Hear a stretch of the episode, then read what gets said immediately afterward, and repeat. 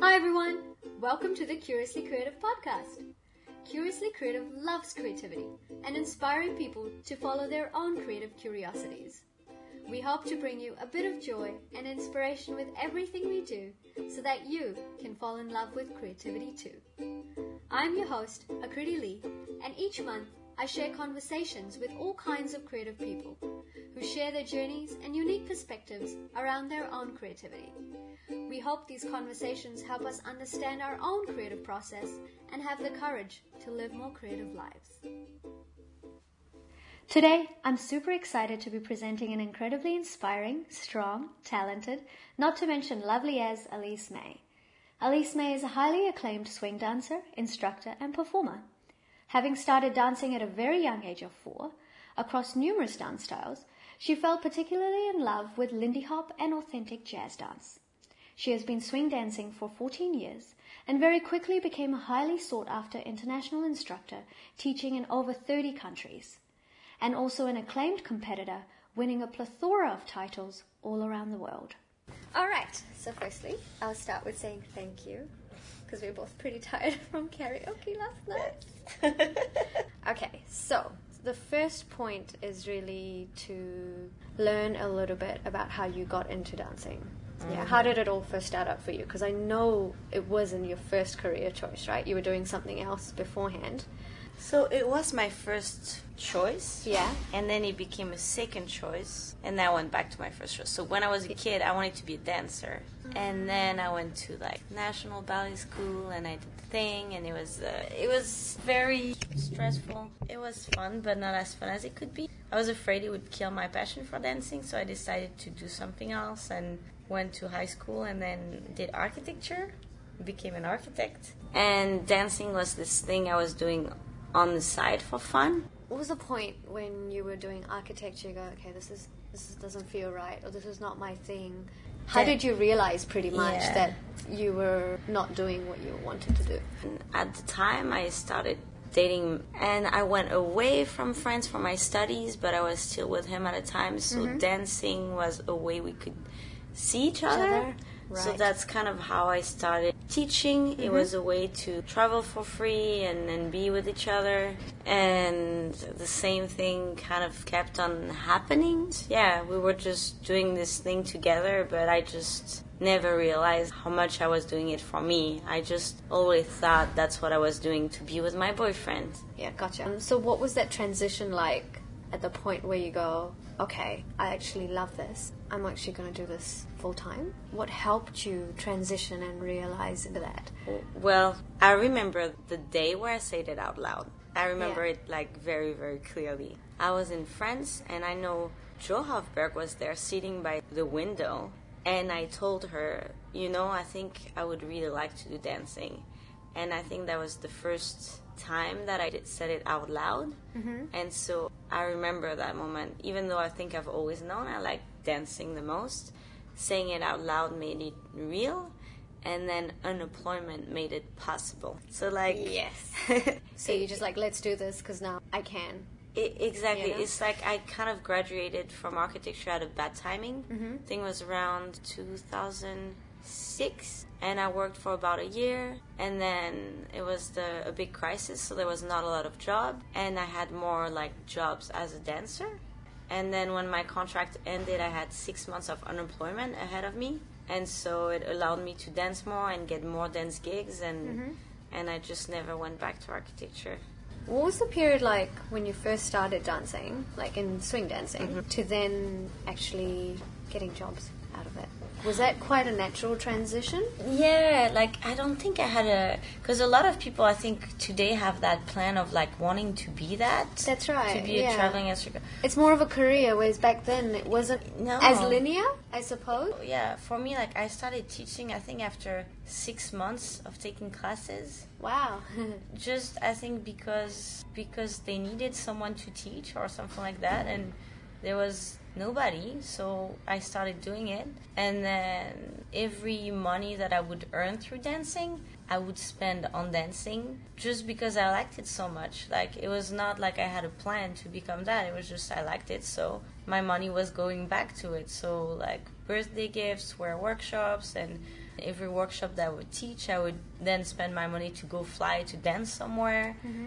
And that's it. Like, it was just, I liked doing it. And I was very scared too. I remember the first time I ever ever taught in Montpellier, and I don't think I said a single word in the entire hour. I was just sweating and very, very red, and I didn't say anything, and I was very, very scared. And then I also remember when I went to Finland for a few months to to do a residency. I was just doing it because it was a last minute thing, and I think it was six months. And I was scared every day. And then the first time I had to teach a private, I cried for a good hour before because I just didn't know why people wanted to learn from me. So it was very, very scary. Wow.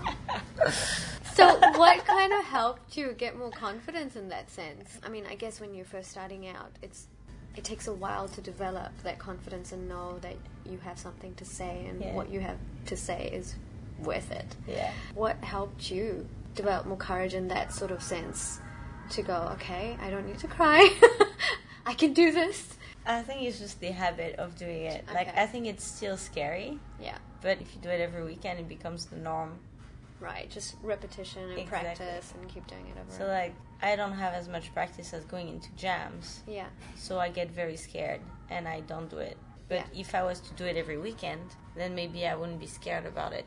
Mm. So I think it's just the habit of doing it makes it okay. And also, if I teach, like, let's say 10 workshops, if I have two bad classes, then Mm-hmm. it doesn't mean that much. But if I teach one workshop a year and I have two bad classes, then it becomes more important. Yes. So I think the fact that I do it more often makes it makes each workshop less important emotionally. Right. You know, it's like I always get another chance to do a better job. Each improves on the last one. Or like it's or a like new chance. yeah yeah in that same sense like talking about failure where if something doesn't work out it can be a great learning experience Yeah. but at the same time when you're in it you it feels like shit have you had moments where you felt failure and how did you get back up from those moments whether be it from a teaching context or maybe you know anything that perhaps you can recall has was quite a strong moment I think I'm never quite satisfied. So, in that sense, a lot of it feels like failure or like feels like it's not good enough. Mm-hmm. But it's just with experience, I've I've noticed that when I look back on it, progress has been made. So even if I don't feel happy in the moment, I know that things will get better over time, just because it has. So there is no reason for it to stop if I keep on working on things. Right. So it's kind of like, although you're never fully satisfied with what you have done in that present Mm-hmm. moment, you do have an awareness that you have come so much further than where you were, say, in the past. Yeah. So you know you're just getting better and better anyway. Even if it's a bad day, Mm-hmm. overall, if I keep working and I fe- if I keep trying to be better, then I will get better. So it's just because I think I am very bad at judging myself. So I can't take my perspective too seriously. And for failure, I mean, I've had a lot of failed partnerships, and I think those felt like big, big failures. How did you kind of process and sort of get back up from that? Because it's, I guess it's not so much sometimes failing at something, but Yeah. more how it feels emotionally that of Yeah. something not working out. So it's not like the you know the action itself, Yeah. but Uh, I think the it, emotion. Yeah, it's, it's I think it's the same thing of like of the pattern. Like the first time, I thought, all right, that's it. Like I will never find a partner, and then you find another partner and you work, and then things don't turn out okay, and you're like, all right, maybe the next one I won't be dating him because I've had like two track records of it not working, so I'll be smarter the next time. So next time, a partner that I don't date, and then something else happens, and at this point I'm like, all right well, I've already survived like two lost partnerships, so maybe I can make a new one happen. Maybe not, but mm-hmm. I'm unhappy anyway, so I got to move on. So you move on, and then you just you just see. And now looking back, I'm like, all right, it has worked out every time. So odds are that it will work out again. And in what way did it work out? Do you mean? Like, as in each partnership, even though one failed, each one that you moved on to was getting better and better. Exactly. Right? It Yeah, feels okay. like each time is getting better because you learn from the previous time. Mm. So, like, yeah, so it's, it's just that stupid thing that people say that failure is not really failure, it's just a learning experience. Mm. But it's true. Like, you learn what doesn't work out and then you move on. Like, Yeah. but it's easier to say it like that with, uh, how do you, how do you say? Like when you're looking at it from a distance. Exactly. Yeah, But yeah. when I'm in it, it feels like that's it, that's the end for me. So do you like have something like a, a mindset or a mental process that you go through when you're really in it? No. Like- I have a good husband and I have good friends. So Okay. like on, on that moment it just I just cry a lot and I feel like it's the end and it's horrible and then I don't know. Because when I look back on it Yeah. it seems to me like wow I'm so strong and courageous but I know it's not how I feel. I know that every time I get scared and it feels like it's the end and I'm never happy and but when I look back I'm like wow I've come so far you know? But in the moment it it doesn't feel like that. It feels like I'm I'm lost and I don't know where I'm going and I just keep on taking another chance. Is there any point that helps you flip and go, I'm not so lost anymore? I don't think there's a flip I think it's No? very very gradual it's like things are changing before you realize they Mm. they've changed and it was the same like like in a bad way in a positive way like it's not like one day you wake up and you're like oh this relationship is not working Yeah. or this partnership is not working it's just it slowly like is more tainted Mm. and then there's just one day where you're strong enough to do something about it Mm. i think it, it's like that both ways Where do you think that strength comes from, like for you? Like, survival instinct i think it's just when you decide to put yourself first mm. you know because we have a lot of mental blocks and but then when you decide all right what what do i want what is healthier for me Mm. What like what standards do i hold my friends to like just like the simple things then it's easier to make the decision or if you like take out the, the mess around it come back to the basics of what you want yeah or you feel like you should have.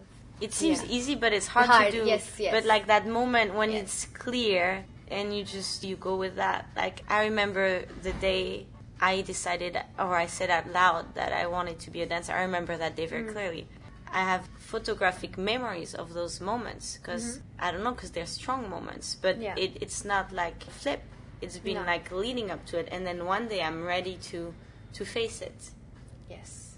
So, a, a couple of years ago, you asked me about this notion of being a good artist versus being a good teacher. mm-hmm And this topic really intrigues me still. I don't know why I'm obsessed with this question, but it is. it's like you're like, oh my god, okay, let it go. No, no, I still, I still think about that. I still Yeah. think about that. Because that was just kind of like a very offhand conversation.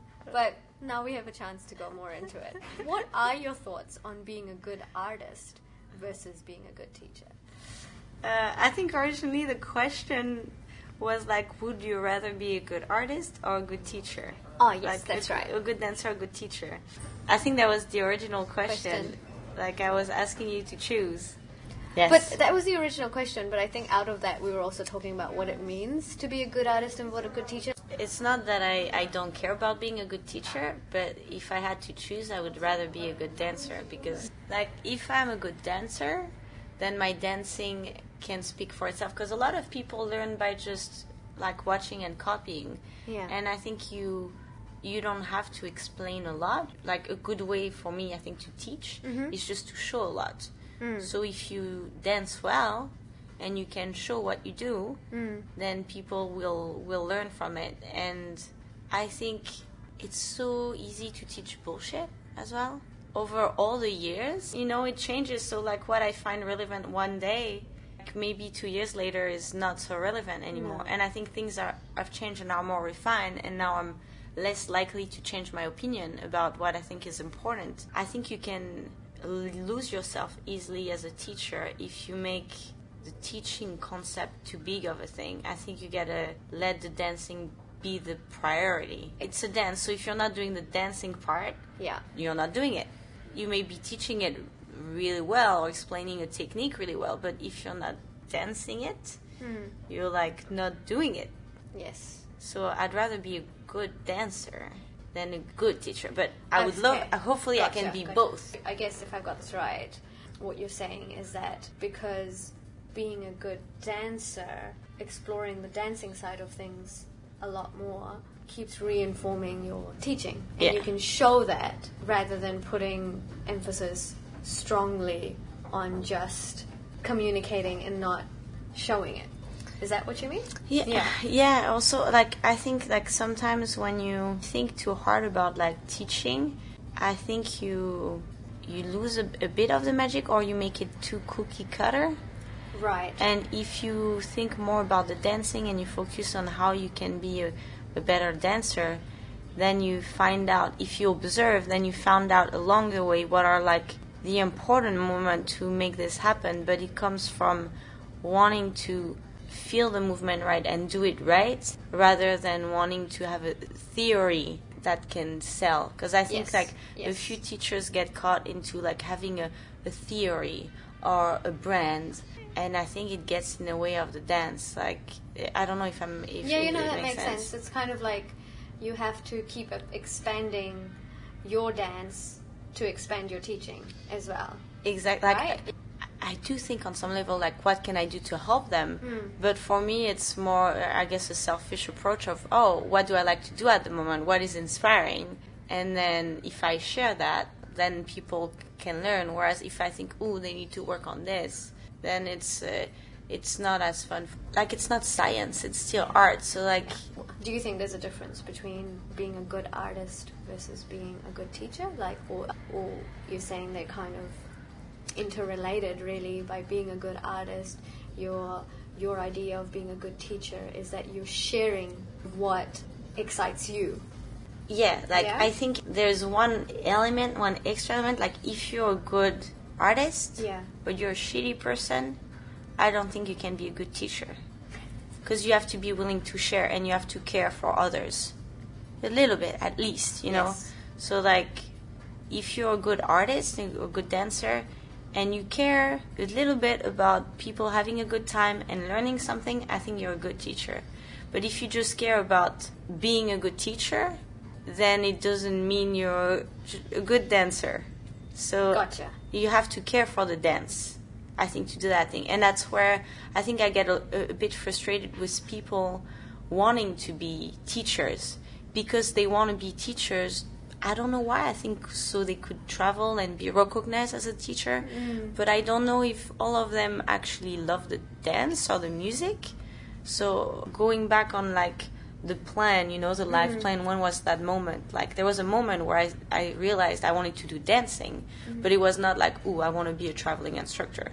It was never Yes. that. It was more like, oh, I wish I could just be dancing every day. And then I just, I'm lucky I get to teach it, but it's, uh, it was not my life goal to be a teacher. No. Just going back to that, actually, Mm-hmm. when you realized that you wanted to do more dancing, Uh-huh. was there any fear or um, any nervousness? There's Yeah. knowing you want to do it, but then actually taking that step Yeah. and doing it is another another thing. Yeah. Takes takes something else out of you to kind of For go sure. for it. Well, again, I had nothing to lose. There was no job. It was the crisis. And I was scared as shit. Like, my last day of work in the architecture office, my back was entirely locked and I couldn't move my head. And I thought, oh, it's because I've been moving things.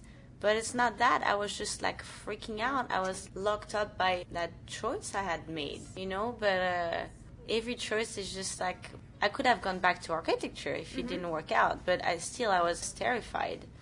But at the same time, there was not a lot of jobs for me in architecture, and there seemed to be more more jobs in the dancing, and I liked it better anyways. Yeah. I think the the setting made it okay for me to admit it to myself that I wanted to do dancing. Yes. But if the setting hadn't been like that, maybe I would still be doing architecture and watching YouTube videos every day.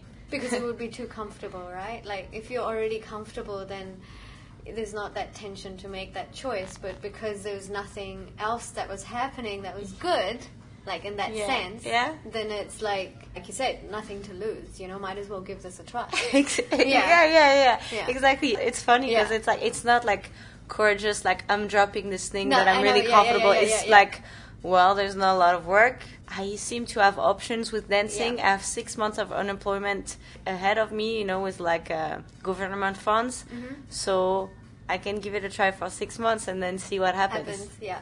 Well, that was like the same with Curiously Creative as well. When it started with illustrations, people were like, "What inspires you to start illustrating?" And it's like unemployment. Yeah. it was like my first blog was pretty much about like how I had nothing better to do. I was too broke, so I was like, okay, I might as well draw. And then I ended up having a few, and my husband was like, okay, well you have a few now. You're still unemployed. How about you try to sell them? I'm like, oh yeah, okay. It's like, oh, But that was my plan A, though. That, that's the thing. Is like it sounds like a plan B, but originally I wanted to be a dancer, Dancer, and I've yeah. always wanted to be a Actually, yeah, dancer. yeah. But then, like, it was not as accepted by my family Mm-hmm. and by society, so I went to plan B. Yes. And that's a really common story, I think, pretty much across the board. And one of the reasons why I like to do these conversations was because um, I wanted to be more of an artist ever since I was young. Like, I was a very shy kid, and all I wanted to do was just go away. I'd either do dancing or just painting or craft or something. But then we had to go and get a real job Yeah. because that was not what you did. Yeah. And it's funny how it comes back full circle when you go around, avoid it, and only to come back to what you always knew you wanted to do anyway. I don't think I've talked to many artists who are like, oh yeah, I was wanted to be an artist since I was young and I stayed an artist. Yeah. You know? Yeah, Um, because it's hard, it's scary, and the, the family like is worried. Like, yeah, it just it comes back to you, or like you come back to it. It's not something you can really control if you're passionate. Yes.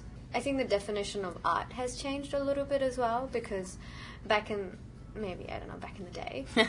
If you're an artist you're a bum or like you can't make a living. Yeah. but it's not that anymore. It's in social media and having the capacity to start your own business is so mm-hmm. much easier mm-hmm. these days. You can do so much more as an artist now. But at the same time, that's what kills it too. Sometimes. It's because people are like, "Oh, this is a job career." It sounds easy, but it's it's not that easy. Like I've had to do a lot of underpaid, shitty jobs, poorly traveling, a lot of like sacrifices to get there. But at the same, it felt normal. Like I didn't mm. expect anything else, you know. And then eventually things get better and better. But I think people are like, "Oh, I want to have that job," but it's not how it, it works. Like, you still have to do the background work Exactly. Yeah, yeah. It's not like you just do the surface level. It is so much, I think, that that you don't see of successful artists doing in the background. It's not just that they did one painting, you know, or a couple of paintings. They put it up in one gallery and then they became famous. You know, no, Exactly. you don't see how they've spent years and years developing the way, their technique, the practice that they've put in. Exactly. And then it sets the precedent that you're either born an artist or you're not. You know, it's like, but yeah, there's it's also not that. no, Yeah, you're not. yeah, It's yeah. like you're not born with a gift. Like everything, you've developed it. It's a skill. Exactly. Like for example, our classic was Remy this year. I don't know. We created maybe in four or five hours. Yeah, it's not a lot, but it comes after like It's years of practicing the technique, practicing the listening to the music, practicing partnering with someone. Yeah, it doesn't happen in one day. No, It just becomes easier with time. yeah, because you've got more experience. Mm. In terms of approaching your own work, whether it be teaching or performing or choreography, do you have any tools or practices or mindsets even that you feel help you be more creative with your work? just setting up time to create. I think you just have to make time for it. Like it's hard mm. to know if something's gonna come out or not gonna come out, but nothing's gonna come out if you don't set up a time for that. You just gotta get your ass to the studio and then just practice anything. Just do anything, Yeah. and something will come out. It could be really anything, like trying to find class material, or then just working on the movement, trying it to different songs, or like taking a basic movement and trying to add a spin to it or change the rhythm. Like hmm. anything will come out if you just set some time. And just make a start. Exactly. And sometimes you go to practice mm-hmm. And you spend two hours and nothing really good comes out. Or Yeah. like maybe one thing out of two hours and it's frustrating. And, and then sometimes you go and you spend the same two hours and then it all comes out. But you just have to put time in it. And show up. Yeah, you just have to show up. Like Yeah. I think that's the only thing you have to do. You have to show up, and you have to have, I think, a taste. You have to know what you like. Because if you don't know what you like, then you don't know where to go. But if you if you have just a taste, because if it's in rhythm, it's right. And then like whether it's ugly or not, it's very subjective, Mm. or whether it's good or not. As long as it's on time, it's good. So you just go, you do something, Yeah. and and that's it.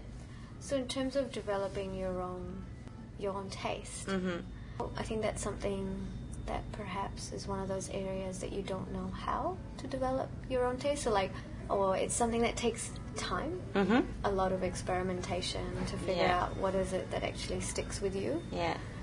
What is your advice on kind of figuring that out for people who are perhaps still doing that?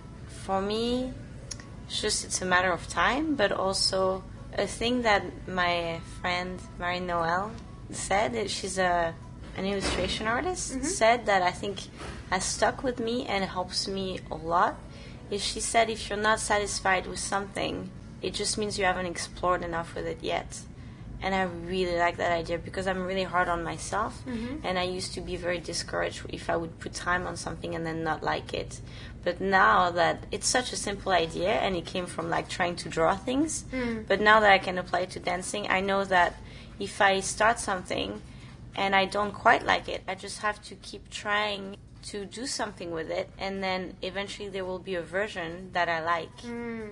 You keep on doing it until you're satisfied. Yeah. And maybe the satisfied me of five years ago is not the same as the satisfied me of today. Yes. But it's just you just gotta put in the time, try to do something until you're satisfied, and you keep doing that, and then you develop your taste over time. I think that's something similar I read. I think it might be Alan Watts or someone. He kind of said the same thing where when you first start out, you have an expectation and a taste and a vision.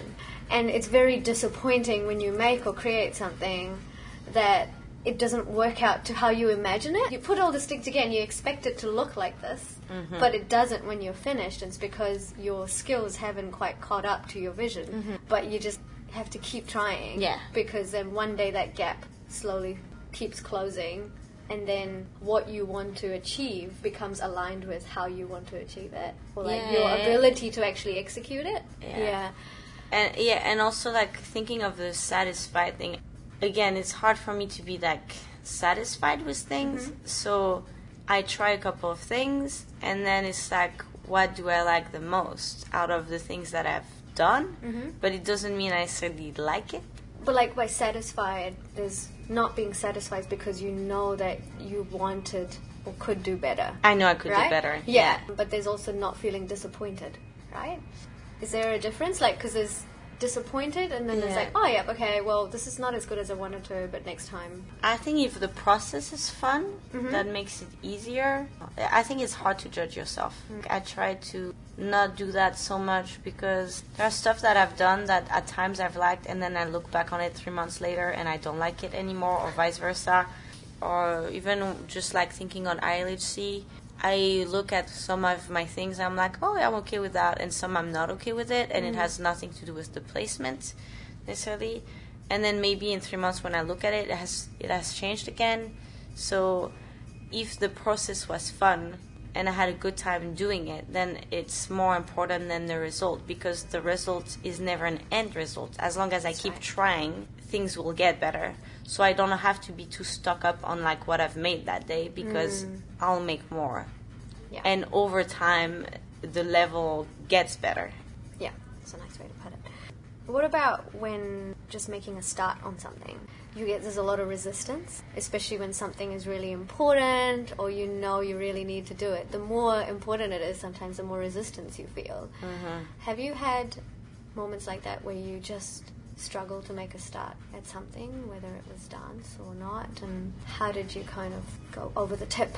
I think it's it's true, but I know that I'm very anxious. So it's more stressful to not do anything about it than to do Right. it. it. It's more that I, I can't handle not doing anything about it. Mm. Dancing solo and creating solo stuff are the scariest for me. And sometimes I push it a little bit back because I'm scared. But the more I push it back, the the more scared I am. So it doesn't help me, and I just know that. So at some point, I just gotta start. It's just knowing that it will be better if I start today, because then I have more time to figure it out. Actually, like what you said, something, and I put noted it down from yesterday's class in my phone. It's like, although you talked about it more from the dance sense, like it was so profound. but you said something like, when you don't have rhythm, Uh-huh. it's harder to have flow. Uh-huh. And I think like you can apply that in lots of context. Like sometimes you need to get into the rhythm of something and just get into it, and then figure out Oh. the flow. Yeah, yeah, Sometimes yeah. you, know, you like struggle to get the flow, but you have to start it right to Yeah, get the flow. yeah.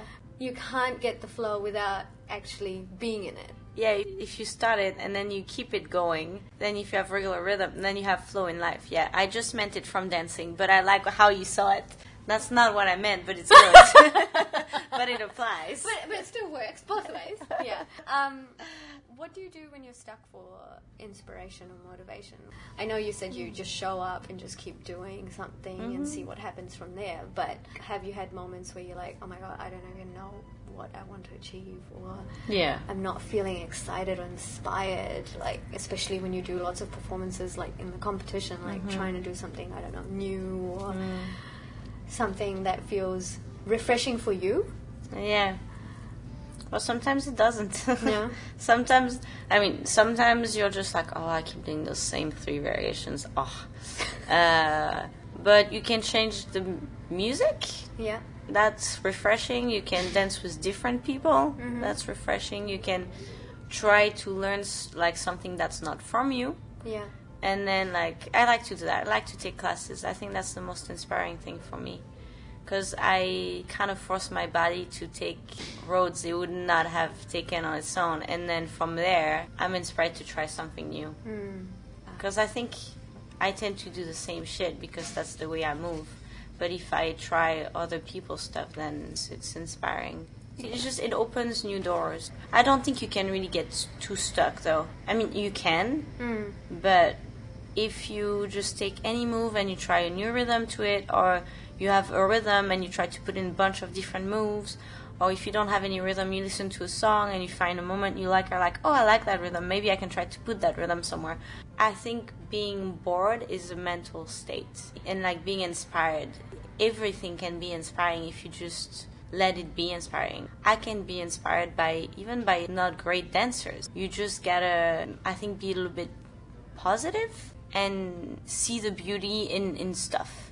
And then, then you're like, oh, I like that. Why did I like that? And then you try to recreate that that thing you liked. Beautiful. Profound. So, so profound. So Um, profound. Okay, so I read in an interview where you said that in competitions, placements are not a reflection of you, but sometimes more a reflection of the judges. yeah, for sure.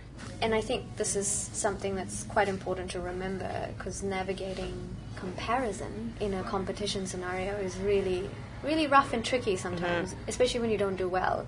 It can feel real sting and impact your confidence Yeah. because you put so much work into it, and Yeah. you, of course, everyone wants Yeah. something good to come out of it, you know?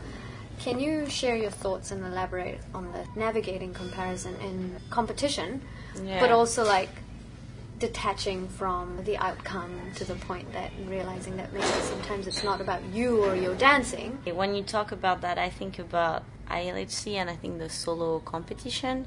And so we did the prelims and they picked five people. And then when the prelims were done, like I realized, oh, I'm, I'm not picked. And then I looked around and there were so many dancers that I love. People that are killers, you mm. know. I looked around, I'm like, oh, it's good. Like I can't take it too personally, you know, because they're they all like rock. But then at the same time, I spent my evening like crying and dealing with that feeling of rejection. And even though I could mentally understand it, I was like, yeah, well, that makes sense. There are so many great people. It's normal that they can pick anyone, and I can't take it personally because the people that got rejected, I really love. Mm. But at the same time, I couldn't help but to compare myself to the people, to the other people that made it. And I was thinking, oh, I don't have this, and I don't have that, and it's not helping in a way because we are we are all very unique. I think it's it's hard because like mentally I understand it, but emotionally I still felt rejected. But I think it's it's a good thing to deal with those things. Mm. A lot of us were hurt, but at the same time it's a competition, so that's how it is. You know, you you could be chosen or you could be rejected, but it doesn't change your dancing. Like I was not a worse dancer that day, No. you know, than than I'm, I was the same the same shitty dancer or the same good dancer. Mm. It's just the people around me were better or more impressive or like it doesn't change my capability. Yes. It's just a moment. Yeah, that one event or like one moment doesn't really define, shouldn't define that for you. It- but when it's a competition, it already sets up this mental space that you want something out of it. And competitions yeah. are tricky for that because I think they're they're good for the dance Mm. in general because if you're too comfortable you don't do anything. So being in that space of in comfort, like where you have to push yourself, Mm. makes you improve. So I think just doing a competition is good because you push yourself. Yes. But then you have to also, for me, I try to rationalize it and be like, all right, if I didn't do good, I still did what I do. And maybe it was not appreciated, or maybe it wasn't fair, or mm-hmm. maybe, you know, like, Yeah. but it doesn't change what I Yeah. do. It's just hard to mm. deal with the feeling of rejection, but I think it's very healthy at the same time to deal with those feelings. and kind of learn how to process that better each Yeah, time because yeah. that again like you said is like to not take it personally found out about this thing called um, how we all have it it's called Mm-hmm. a negativity bias that even if you had many things that were going positive you are naturally kind of sometimes wired to look at what didn't work yeah. rather than what worked like It's true. Like it's Yeah. it's such a personal approach, and also the hard thing about competing is you compare yourself to other people, and at the same time, the beauty of this dance is that we express differences. That's the best thing about this dance. It's like it's a rhythmical dance. It's not a sh- shape dance or like a codified dance. Mm. So if I compare myself to others by saying, "Oh, I don't have this, I don't have that," then it's like I try to be maybe the same as they are, but I should just be me. It's such like mixed feelings. It's hard to Mm. Yeah. express, you know. Yeah. Like Yeah. I try to think about my strengths Mm-hmm. sometimes like, instead of thinking, "Oh, I don't have this, I don't have that." Maybe I can think about what do I have. You know, I mean, putting your dancing out there in front of people to judge it is not changing your dancing. yeah So that's the good thing about it. It just it shows you how it's appreciated by those specific people. Mm. It's just that. if you do want to grow in one area Mm-hmm. sometimes you have to let go of something somewhere else you know have you had had to park something or let go of something for in one area work on somewhere else but doing that was a little bit of a tough decision I've never thought about it like that. No. No, like at least in my dancing, it, Yeah. I just thought about improving my weakness, but I didn't think about the fact that I was maybe letting go of other things. I don't know. Maybe, like if I think about, for example, my dancing, I know that since I partnered with Remy, I've I've realized okay, I could improve my rhythm and my performance because he's so good at that. That I realized okay, I could up my strength there hmm. and so I've been working more on rhythm and, and trying to perform a little hmm. bit better. I haven't been working on maybe my technical skills, but they were already there, so I didn't feel like I lost anything. Mm. It just feels like I've improved. so not looking at it like one versus the other it is making it more well-rounded so Yeah. it's looking at the bigger picture you know you just because you're letting go for some of something for a little bit doesn't mean it's you're gonna lose it forever E- ex- or like exactly. you're gonna get worse at it Like Yeah. I wish I could be better at tap and African dancing, but I also like to sleep. So like you can't you can't do it all. I really like to sleep. If I was if I only needed like six hours of sleep a night, I'd be a better dancer. but I like to sleep. So, I want to talk about staying in love with your passion and what you do as a job. Mm-hmm. When you make something you love your job, it can be really hard to keep reminding yourself of why you love it, why you got into it. What helps you stay connected and remind yourself of why you love what you do? I think good people. Hmm. I think the few times where I've been kind of burnt out, it was because I was not around the good people. So that's one thing. The other thing, I think dancing is like a, a body high for me. Hmm. It's something that feels good. Moving feels good, and moving with someone feels very good. So for me, social dancing is keeping me in love with the dance. It feels so good. Like, I swear, every weekend I teach and I dance, there's always a moment where I'm like, oh my god, dancing is so good, isn't it? and it's weird because it's like I've it's like I'm tasting it for the first time, Time, again, yeah. but it just feels so good. I just love the way it feels. Being free with it. It's just the feeling of moving to Mm. music or moving to music with someone. It just feels good in my body, Mm. like, and that's it. And being around the ni- right people. Yeah, because if you feel if you're not in a good space in your head, then I think you get all the fears that uh, overcast the, the good feelings. So like maybe you'd be dancing and be thinking, oh. Do I look weird? Do I smell bad? Like I don't know, like just like weird things. But if you're around the good people where you feel safe, then when you're dancing, you can just be and you are truly in the moment and you don't think about how you're perceived. It's like being naked and being comfortable with it, you know, but you have to be around the right people mm. to feel that. So, what has de- helped you develop more courage and confidence in your journey and work so far? It's just the fact that every time I do it, it's okay. Knowing that it's most likely going to be okay because every weekend turns out to be okay. Being able to tell that to myself is going to be okay. And also, people, I think if I see myself through other people's eyes, then it's easier to be confident hmm. because they believe in me. So I should believe in myself. Yeah. What are the most important lessons that your journey has taught you so far?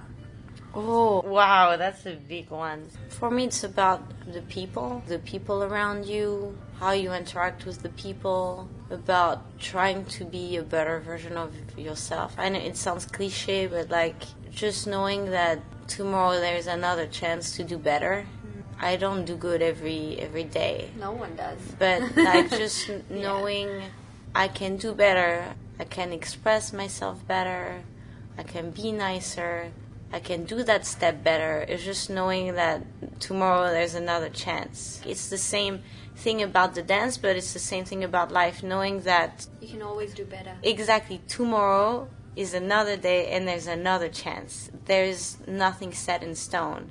If I keep working on myself, I'll be a better person. If I keep working on my dancing, I'll be a better dancer. But it's just knowing that it's all in my control. Even the emotions, because I used to like be very controlled by my emotions, but knowing that even those, even if I feel them, mm. I can decide to look at them a certain way, or I can face them and, and deal with them, or I can like train myself to look at the other things. Mm. It's just knowing that that I'm in control, and I don't always feel like that. But even the days where I fail, tomorrow maybe I can do better. So I think yeah, that's life lesson. You can always pick better. So, uh, last thing is finishing off with a quote, Mhm. and which I'll get your thoughts on. What do you think? It's a quote by Martha Graham, hmm yeah. where she says that there is a vitality, a life force, an energy, a quickening that is translated through you into action. And because there is only one of you in all of time, this expression is unique. Oh man, you give me goosebumps. you couldn't have picked a better quote. That thing is really, really, really powerful. How do you interpret that? There is only one me, and it would be a pity to try to not be that because there is only one of that, and that's me. Like comparing myself to others, okay, like it's not really helpful because in a way I can never be them because I'm not them, I'm me. And the sooner I deal with who I am, the more I can just be a better version of, of that.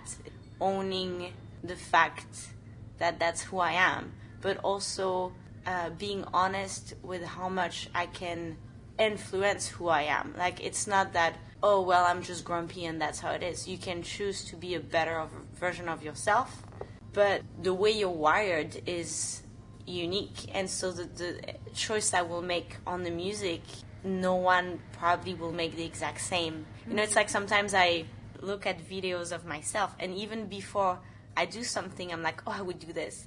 And then I'm like, oh, I just did this. It's just you. Like what you choose to wear Yeah. is you. It's it's about being you more than anything. Mm. So you just gotta let that happen. And it's through learning what other people are doing. You experience what other people are doing, and then you, your taste through other people's thing, and you develop your own taste. It's a perfect quote. I love this quote. You did good, and you picked this one for me. Must have been feeling it. Wow, it's spiritual. Seriously, this is like This is one of my favorite quotes too. But like, I collect a lot of quotes. I love quotes. I've got like a massive stash, and um, I went through a few, and I was like, this one. this is the like I love it. Also, it helps me not judge myself too harshly. I I think uh, it was part of a bigger text where it also Yes. talked about the fact that we're probably the worst person at, at judging ourselves. So we can't let that guide us. We just have to express ourselves. It's not your job to judge yourself. Your job is to just create. Exactly, because you Yeah. have no. It was part of it because you have no control over how what you create is right. perceived. Yeah. So there is no point for you to try to control that. You can just do what you do, and then that's why, like in the competitions, what you do is going to be perceived good or bad, but Mm-hmm. it doesn't change what you created. So you just you do it because it's healthy to push yourself, but then you just gotta kind of piss over the results. Like it's Yes. not relevant, really. That's such a perfect quote. Yes! You did good. You did You very did good. Oh, that quote is the best. And we're you. done. We did the interview. Yeah. Woohoo. Man, that quote. Shit. Seriously. So that's it for this episode of Curiously Creative. We hope it has sparked a little or a lot of creativity and curiosity in you. Curiously Creative is a production by Curiously Creative. Who would have thought? So if you'd like to know our comings and goings and check out some more inspiring content, head on over to curiouslycreative.co.nz. Until the next episode, with lots of love and a massive splash of joy, Akriti, your creative curiosity advocate. Oh, and if you enjoyed this episode, please do leave us a comment on iTunes, as it helps more people find these conversations.